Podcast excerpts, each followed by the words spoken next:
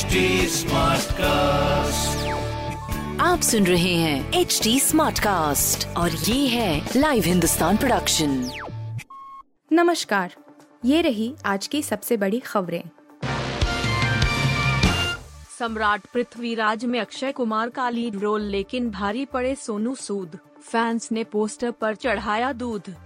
Akshay Kumar starrer film सम्राट पृथ्वीराज तीन जून को सिनेमाघरों में रिलीज हो गई है। फिल्म में अक्षय ने पृथ्वीराज चौहान की भूमिका निभाई है। उनके साथ मानुषी छिल्लर हैं, जो कि राजकुमारी संयोगिता बनी हैं। फिल्म में सोनू सूद सम्राट पृथ्वीराज चौहान के करीबी दोस्त चंदबरदाई के रोल में हैं। कोरोना काल के बाद सोनू सूद की मसीहा की इमेज बन गयी।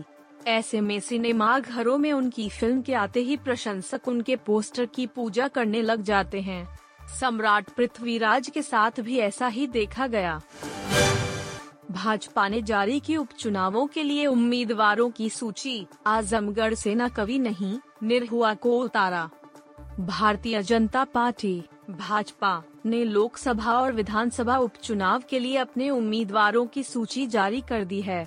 उत्तर प्रदेश से घनश्याम लोधी और दिनेश लाल यादव, त्रिपुरा से सीएम मानिक साहा, दिल्ली से राजेश भाटिया और गंगोत्री कुजूर झारखंड से चुनाव लड़ेंगे। कानपुर हिंसा, तनाव बरकरार, चप्पे चप्पे पर पुलिस बल तैनात, मास्टरमाइंड गिरफ्तार।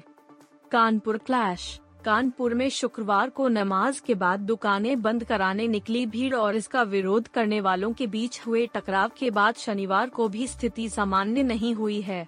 गिरफ्तारियों के बाद तनाव बरकरार है। चौराहों और मुख्य मार्गों पर भारी पुलिस बल तैनात किया गया है। वहीं इस घटना के मास्टरमाइंड जफर की गिरफ्तारी की बात भी सामने आ रही है। पाकिस्तान ने दिए संकेत, इंटरनेशनल कोर्ट ऑफ जस्टिस में उठाएगा यासीन मलिक का मसला।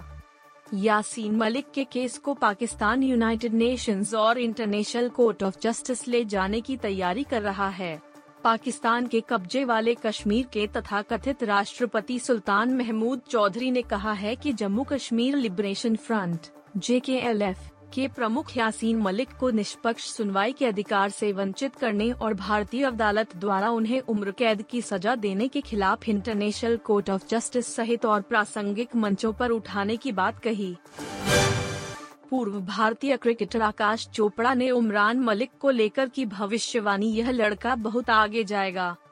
आईपीएल दो हज़ार बाईस में उमरान मलिक ने अपनी तेज रफ्तार गेंदबाजी से कई विश्व स्तरीय बल्लेबाजों को सोचने के लिए मजबूर कर दिया था। टीन नटराजन की जगह बतौर रिप्लेसमेंट सनराइजर्स हैदराबाद की टीम में पिछले साल जुड़े मलिक ने अपनी स्पीड में मैनेजमेंट को प्रभावित किया। उन्होंने एक सौ पचास किमी घंटा की स्पीड से गेंदबाजी की और इसी का नतीजा था कि हैदराबाद ने आईपीएल दो हज़ार बाईस से पहले उन्हें रिटेन किया था। आकाश चोपड़ा ने अपने यूट्यूब चैनल पर कहा, उस सूची में सबसे पहले उमरान मलिक है। उसका नाम वैसे भी आने वाला है। वह जम्मू तवी एक्सप्रेस है। वह कितना बढ़िया तेज गेंदबाज है। उसकी गेंद में तेज है। उसने अपनी गेंदबाजी से लोगों को डराकर और धमकाकर भगाया है।